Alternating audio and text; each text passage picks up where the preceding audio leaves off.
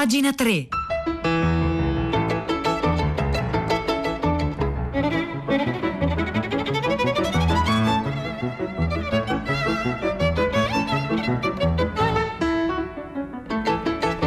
Buongiorno da Vittorio Giacopini, ben trovati all'ascolto di pagina 3, la cultura nei giornali, sul web, nelle eh, riviste. Oggi iniziamo dal titolo di una canzonetta, ma non lasciatevi ingannare dalle apparenze. Il titolo è Stata tua la colpa ed è un verso eh, di una eh, canzone che vi lascio indovinare, lasciamo un eh, quiz per diciamo, gli ascoltatori, ecco, poi ditecelo, magari mandateci un messaggino e diteci da quale canzone viene questo titolo, che è il titolo in realtà di un articolo che apre le pagine culturali di Repubblica di Luigi Manconi, che sotto appunto questa eh, slogan è stata tua la colpa, riflette su una cosa che sta avvenendo in Sardegna, ma che ci racconta qualcosa del nostro tempo. Il, la cosa che avviene in Sardegna è il Festival della letteratura gialla che si svolgerà a Florinas, nel nord della Sardegna, da oggi sino al 5 eh, settembre. E eh, Luigi Manconi ci racconta la, l'unicità, la particolarità di questo, eh, di questo eh, festival, la cui direzione artistica è affidata alla libreria Azzuni di Sassari, sta, Sassari che ricorda eh, Manconi è stata sede anche dello storico liceo classico in cui hanno studiato Palmiro Togliatti ed Elisabetta Canalis, Enrico Berlinguer ed Enrica Bonaccorti e a Cyrano di Alghero e qua, dice Manconi, già si trova un primo indizio di quella intrigata investigazione che costituisce la trama del festival, perché dietro al romanzo di Edmond Rostand, Cyrano, si scopre un luogo sorprendente, una delle rare librerie enoteche presenti in Italia, non una libreria dove si può bere un aperitivo, bensì la sede di una felice convivenza tra letteratura e alcol. Ma insomma, al di là eh, di questo andiamo a questa, cioè lui fa Anconi fa l'elogio di questa libreria enoteca appunto dove si celebra la convivenza tra letteratura e alcol e dove soprattutto si fanno leggere si propongono alcuni libri che non sono certamente quelli in testa alle classifiche più venduti. Ma insomma queste due eh, eh, realtà organizzano questo festival della letteratura gialla che è qualcosa di più di un semplice festival di genere. Intanto di genere a partire intanto da alcuni degli ospiti che sono Ian Mannock Wolf Don, Serge Quadruppani, John Woods, Carlos Zanon e tra gli italiani Bruno Arba- Arpaia, Barbara Baraldi, Wu Ming, eh, Federica Graziani, Enrico Pandiani, Stefania Divertito, Luca Crovi. A scorrere i nomi, dice Manconi, e qui entriamo nel vivo del suo ragionamento, balza immediatamente agli occhi che non si tratta esclusivamente di scrittori di genere e questo è il secondo indizio. La letteratura gialla, come la si voglia chiamare, se ne discute da mezzo secolo e più, mette a disposizione dentro una struttura narrativa compatta, regolata, schematica, una serie di categorie utili a interpretare il male nelle sue manifestazioni individuali e nei suoi effetti sul contesto sociale. Insomma, il meccanismo dell'indagine poliziesca svolge la medesima funzione, oso dire, della psicoanalisi, delle scienze sociali e della antropologia. Lo si capisce bene ponendo attenzione al terzo indizio. Ricordate, secondo Agatha Agatha Christie, tre indizi fanno una prova. L'edizione quest'anno di Florina Singiallo ha per titolo La colpa ed è la parola colpa appunto che fa da filo rosso, da filo conduttore alla riflessione di Manconi e però anche da ossatura, struttura allo stesso Festival di Florinas colpa. Nella liturgia cattolica la messa e la celebrazione eucaristica vengono preparate da un atto penitenziale, è il confiteor, la confessione e le parole cruciali della versione in latino sono come eh, i più anziani ricorderanno, mea culpa, mea culpa, mea maxima culpa, indirizzate sì a Dio onnipotente, ma anche a voi, vobis, ovvero a coloro che, tutti quanti, a quelli, tutti coloro che partecipano al rito. E che cosa vuol dire questo? Che l'ammissione della colpa dunque viene pronunciata sì al cospetto di Dio, ma rivolgendosi ai propri simili e ci voleva il trauma della seconda guerra mondiale, dei totalitarismi e del sistema Lager per fare della confessione della colpa un tratto essenziale dello spirito del tempo, tant'è che il famoso dibattito si, sul si può scrivere poesia dopo Auschwitz poi è stato risolto fondamentalmente dall'arte, dalla letteratura contemporanea esattamente in questi termini. Certo che si può continuare a fare, ma passando attraverso l'ammissione della colpa, attraverso la comprensione dell'ombra di cui appunto anche l'arte è stata parte. Ma insomma, tornando a, Marco, a Manconi, emerge così, scrive, nella psiche dell'uomo occidentale del Novecento, che è poi ancora la nostra, o forse era ancora la nostra fino a un po' di tempo fa, il senso di una colpa commessa e non espiata. Intere popolazioni vengono chiamate a rispondere di atroci crimini e si apre l'epoca del mea culpa, che come nella, lingua, eh, come nella liturgia cattolica si rivolge a vobis, ovvero ai membri tutti del consesso umano.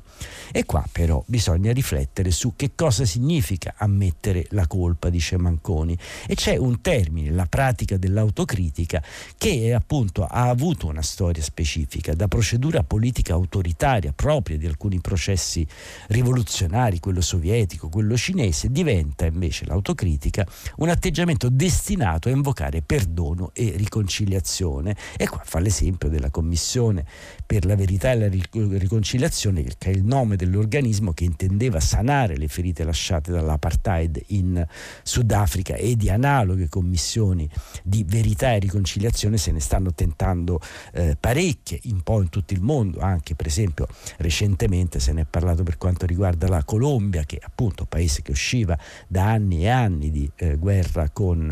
eh, le FARC, con i gruppi rivoluzionari delle FARC, da quella situazione si esce attraverso, almeno tentando di fare qualcosa di simile.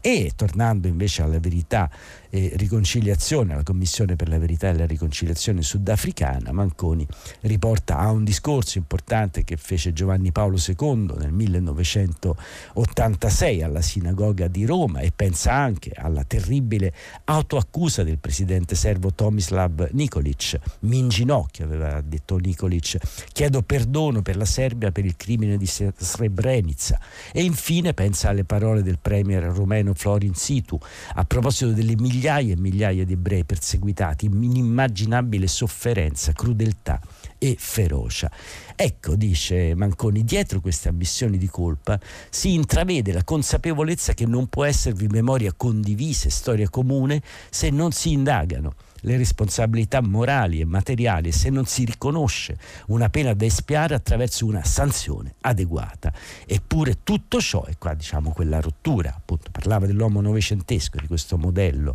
che viveva nella stagione del mea culpa, beh forse quella stagione, dice Manconi, sta finendo. Tutto ciò oggi sembra travolto da una tendenza che va in direzione opposta. È come se l'autoriflessione, la conoscenza di sé, l'esame di coscienza comportassero una fatica talmente logorante da rovesciarsi fatalmente nel suo contrario si può dire, all'epoca del mea culpa, al, dall'epoca del mea culpa alla stagione della tua culpa. Non è il brillante aforismo di un qualche teorico dello scisticismo universale, è piuttosto lo slogan più appropriato per il tempo presente il tracciato di una traiettoria del sentimento collettivo e dell'umore di massa. E quindi siamo, siamo entrati in una fase del dea culpa, dell'accusa, della delazione e anche del rancore. O, come dice Manconi, si è passati dal rito di un auto ad affè permanente alla pratica di una ininterrotta delazione, dall'assunzione della propria responsabilità all'atto di accusa contro gli altri, dalla confessione collettiva al populismo penale come domanda di giustizia esemplare e vendicativa, fino al giustizialismo dei mozza orecchi assetati di sangue. La narrativa narrativa gialla o noir o poliziesca o thriller o crime che si propone a Florinas, e qua torniamo al Festival del Nord della Sardegna, allude a tutto questo, spetta a noi raccogliere gli indizi, tradurli in prove, farne strumenti per investigare e conoscere la realtà. Ecco, vedete come e quante riflessioni si possano fare a partire da quello che in fondo è semplicemente un festival letterario, anzi un festival letterario anche di genere, di letteratura gialla, qualcosa considerata diciamo, un gradino sotto alla nobiltà della narrativa, alla nobiltà della letteratura e invece è qualcosa che ci mette in contatto con alcuni elementi base del comportamento umano e soprattutto con la questione delle questioni, la questione del male e della colpa che è mia, è tua, è nostra, va confessata oppure va denunciata. Insomma, queste sono le complessità del, della faccenda, così come la racconta Manconi in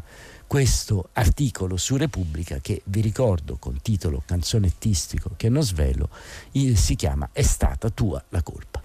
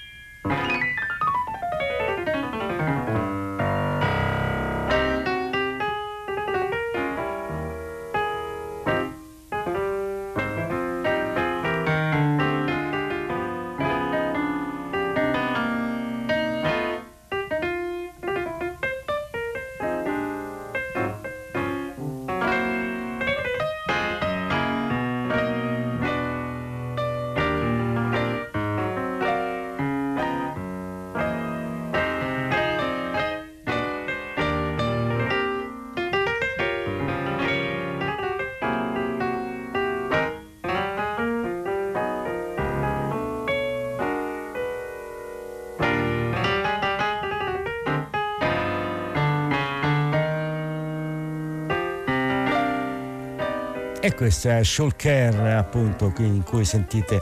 il piano di Barry Harris, pianista di eh, Detroit, pianista jazz che eh, qua si esibisce da solo in un album del 1961 preminato. A proposito di album va detto perché evidentemente i nostri ascoltatori hanno voglia di eh, giocare e tutti hanno subito individuato, non era del 61 ma del 77 l'album che eh, conteneva quella frase, è stata tua la colpa, burattino senza fili di Edoardo Bennato. E poi c'è un altro ascoltatore che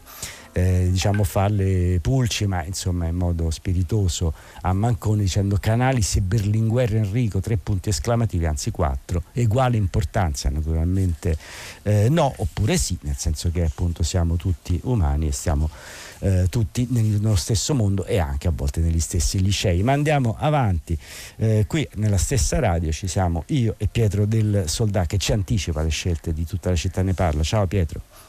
Eccoci Vittorio, ciao, buongiorno a te, le ascoltatrici e gli ascoltatori di pagina 3. Beh, questa mattina il filo diretto di prima pagina si è di nuovo concentrato in larga parte sull'Afghanistan. Ha colpito il discorso, l'ultimo discorso del presidente Biden, che una signora, Maria Luisa, che ha vissuto a lungo negli Stati Uniti, ha anche, come dire, riabilitato dopo due settimane in cui tutti gli hanno dato contro al capo della Casa Bianca, definendolo anche coraggioso, ma insomma poi vedremo, però ragioneremo su, non tanto sul discorso di Biden e sul consenso interno quanto su come sta cambiando e cambierà in futuro il ruolo degli Stati Uniti nello scacchiere, nello scenario geopolitico, è un tema che riemerge perché è davvero decisivo. Ma poi c'è anche un'altra questione, ci collegheremo anche con Kabul, con un giornalista italiano, italo-svizzero che è appena arrivato via terra nella capitale afghana, cioè che prospettive ha a questo punto la società civile di quel paese, ancor più come diceva Andrea da Novara, se tanti se ne vogliono andare riusciranno anche in futuro a lasciare il paese, i tanti, i pochi, anzi che hanno competenze professionali e anche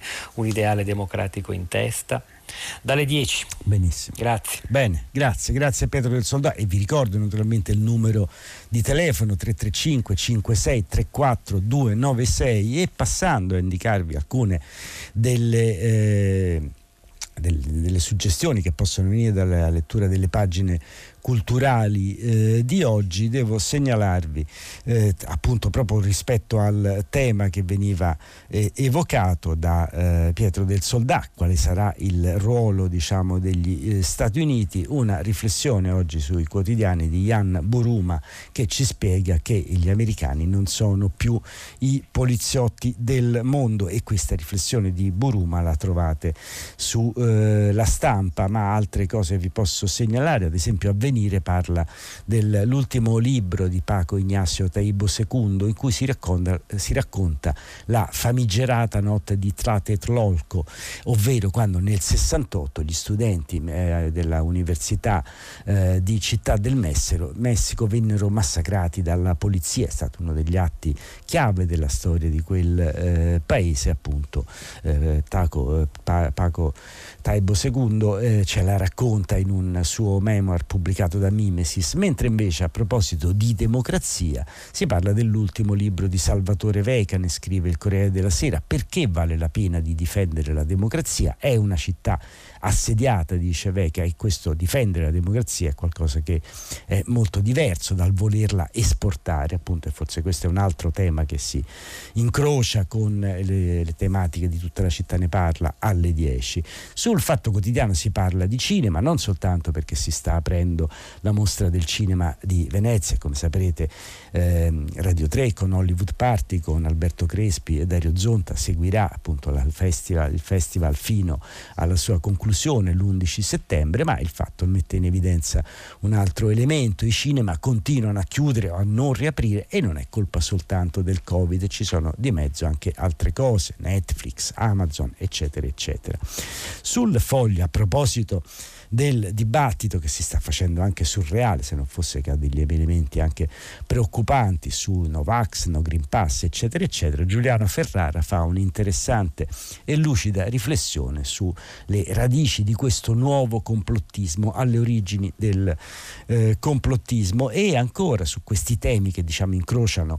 il, eh, il grande tema pandemico solo di, eh, di sfuggita, ma insomma in modo illuminante. Sempre il foglio parla dell'ultimo l'ultimo libro di Filippo Laporta che ha dedicato un saggio a tre medici scrittori, Chekhov, Céline e Carlo Levi, e appunto riflette sul rapporto tra letteratura e malattia. Di un altro eh, grande scrittore si occupa il giornale con un'intervista alla figlia di Giuseppe Berto, mentre invece sul manifesto c'è un'intervista a uno scrittore iracheno, Usama al-Shamani, che racconta appunto l'odissea, l'odissea di un iracheno che cerca di farsi una seconda vita in Svizzera dopo eh, la guerra, la guerra che ha liberato o ripiombato nel disordine e nel caos il paese. E infine vi segnalo dalla, dalla, rivista online Una città, una lunga intervista a Luciano Floridi che parla della quarta grande rivoluzione umana dopo quella di Marx, dopo quella di Darwin, dopo quella di Freud,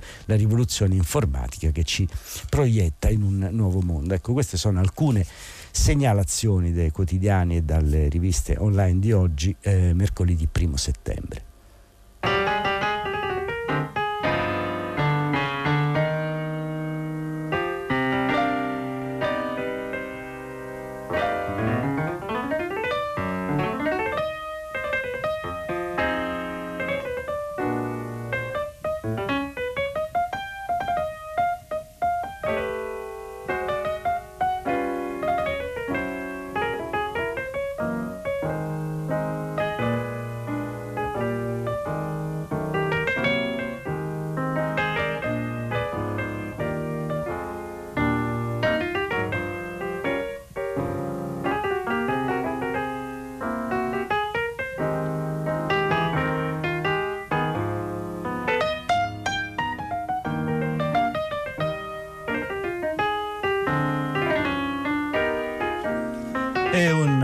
Ascoltatrice ci dice, si dice diciamo perplessa della conduzione di prima pagina, ma non è questo il punto, ma dice come si fa ancora oggi a eh, esaltare il ruolo degli Stati Uniti eh, nel mondo dopo quello che è accaduto? E pensa e cita il servizio di presa diretta di lunedì su Assange. E proprio questa è una questione interessante perché probabilmente quello che sta accadendo adesso in Afghanistan getta una luce un po' diversa su alcune cose accadute non in Afghanistan ma qui da noi negli ultimi vent'anni. Ora che riflettiamo sull'Afghanistan, il caso Assange appare più terribile, dice nella sua rubrica sul foglio Adriano Sofri, che parte proprio da quel servizio di presa diretta dedicata a Julian Assange, processo al giornalismo, e dice ne sono stato violentemente impressionato. Avevo il torto, dice sempre Sofri, di non essermi informato abbastanza sulla sequela di Wikileaks, sulla figura di Assange e così ho avuto il, guard- il, vantaggio di guardare in modo ingenuo, per così dire, scandalizzato. Avevo appena letto il libro, le, le, avevo appena scorso le anticipazioni del libro di Stefania Maurizi, Il potere segreto perché vogliono distruggere Julian Assange Wikileaks che ha pubblicato chiare lettere con prefazione di Ken Loach e il programma di, eh, di Iacona in realtà seguiva della falsariga di quel che si è detto. E insomma bisogna capire che cosa ha fatto perché Assange in, in, in, è perseguitato, diciamo, ed è sotto inchiesta e sotto minaccia proprio per aver rivelato una serie di segreti che non sono mai stati smentiti stati, dagli Stati Uniti, ma si è detto mettevano in pericolo la sicurezza del paese. Invece era un'operazione di verità in qualche modo, dice Sofri. Il caso Assange, qualunque posizione politica si scelga di prendere, è quello di una persona e di alcune altre con lui che hanno reso pubbliche montagne di documenti di crimini di guerra e falsità propagandistiche degli Stati Uniti e di altri governi occidentali, oltre che di loro nemici alla cui rivelazione gli Stati Uniti hanno reagito non negandone la autenticità, ma accusando Assange di aver messo così in pericolo l'incolumità di membri delle loro forze. L'accusa non si è procurata alcuna prova, ma suonerebbe comunque irrisoria e offensiva di fronte alla realtà che quei documenti raccontano. Penso che gli spettatori di lunedì sera abbiano reagito come me a quella puntata. È possibile che un certo numero fra loro ne sia stato disposto, a meno che non fosse già predisposto, disposto ad assistere tra poco alle rievocazioni dell'11 settembre, secondo la teoria del complotto della CIA e del Mossad, eventualità cui si prestano già le mobilitazioni no Green Pass. Peccato, ma sarebbe davvero questa volta solo un danno collaterale inetto a scalfire la verità. Ecco appunto il caso di Assange, ma non soltanto di Assange, ovvero quello dei whistleblower, quelli che danno le soffiate sulla verità, che raccontano la verità sui crimini dell'Occidente, anche dell'Occidente, è un caso che ci dice qualcosa sul rapporto tra verità e politica, come avrebbe detto Anna Arendt, che infatti aveva fatto un ragionamento analogo partendo fa- proprio dai famosi Pentagon Papers, cioè i, i documenti de- del Pentagono che erano stati rivelati dai giornali e che raccontavano invece i crimini di guerra che gli americani stavano facendo in Vietnam negli anni 60. Insomma, la verità ogni tanto viene a galla e questo è, diciamo, è difficile da digerire proprio perché torniamo dentro quel tema del tua colpa o mea colpa di nuovo e la democrazia con queste cose si deve misurare. E quindi insomma poi, poi le cose vanno male, dopo vent'anni si scopre che una lunga guerra è stata inutile, forse per questo ha colpito il discorso del presidente Biden ieri perché fondamentalmente diceva chiudiamo pagina, occupiamoci di altri nemici e questo diciamo poteva essere accolto con liberazione. Vabbè, di, di queste sono eh, riflessioni a margine di questo articolo di Adriano Sofri che trovate sul foglio. Ora che riflettiamo sull'Afghanistan, il caso Assange appare più terribile.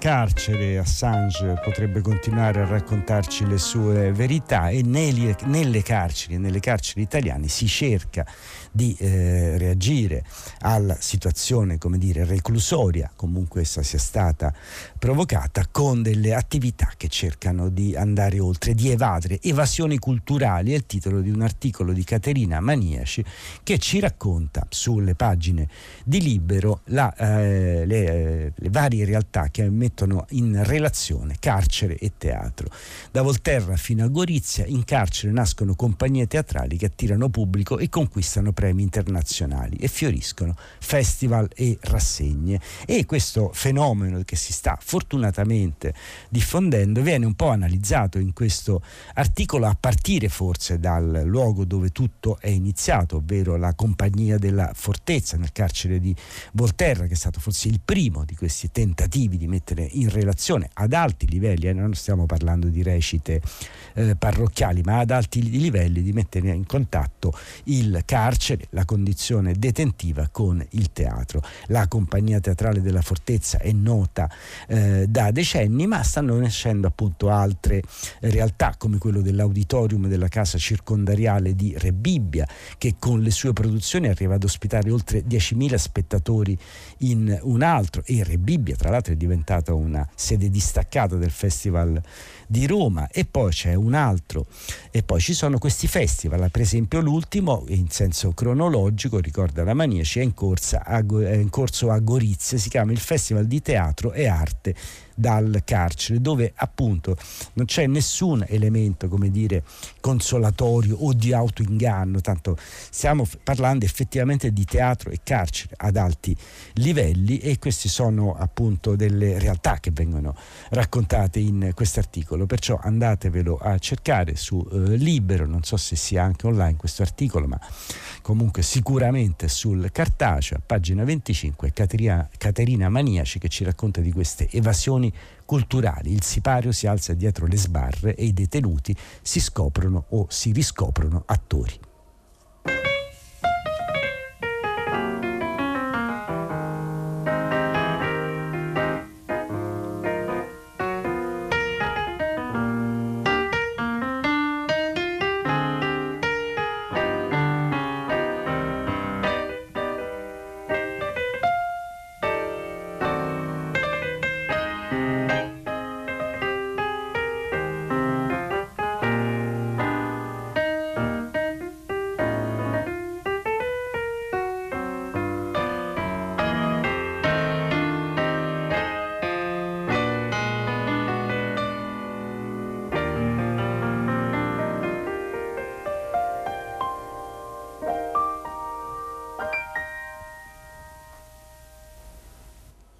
E questo era Ashul Kerr, il musicista di Detroit Barry Harris, che qui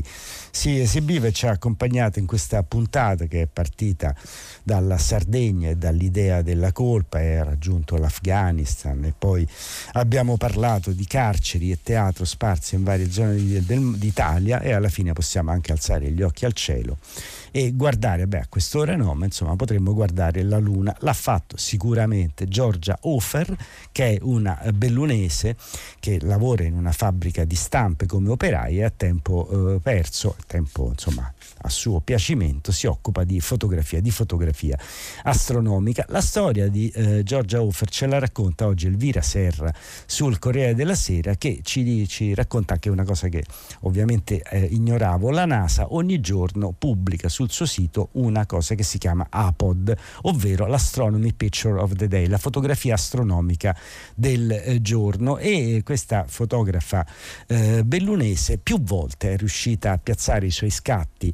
nel, appunto dentro la rubrica APOD della NASA con la sua macchina fotografica che ha recentemente cambiato, dice, ha comprato anche un obiettivo da 400 mm che, in cui ha investito un po' di soldi, ma insomma perché ne parliamo? Perché è riuscita a fotografare la famosa luna blu di qualche giorno fa, questa super luna luminosissima che lei è riuscita a fotografare dietro a una delle vetti delle Dolomiti e che appunto ha colpito molto i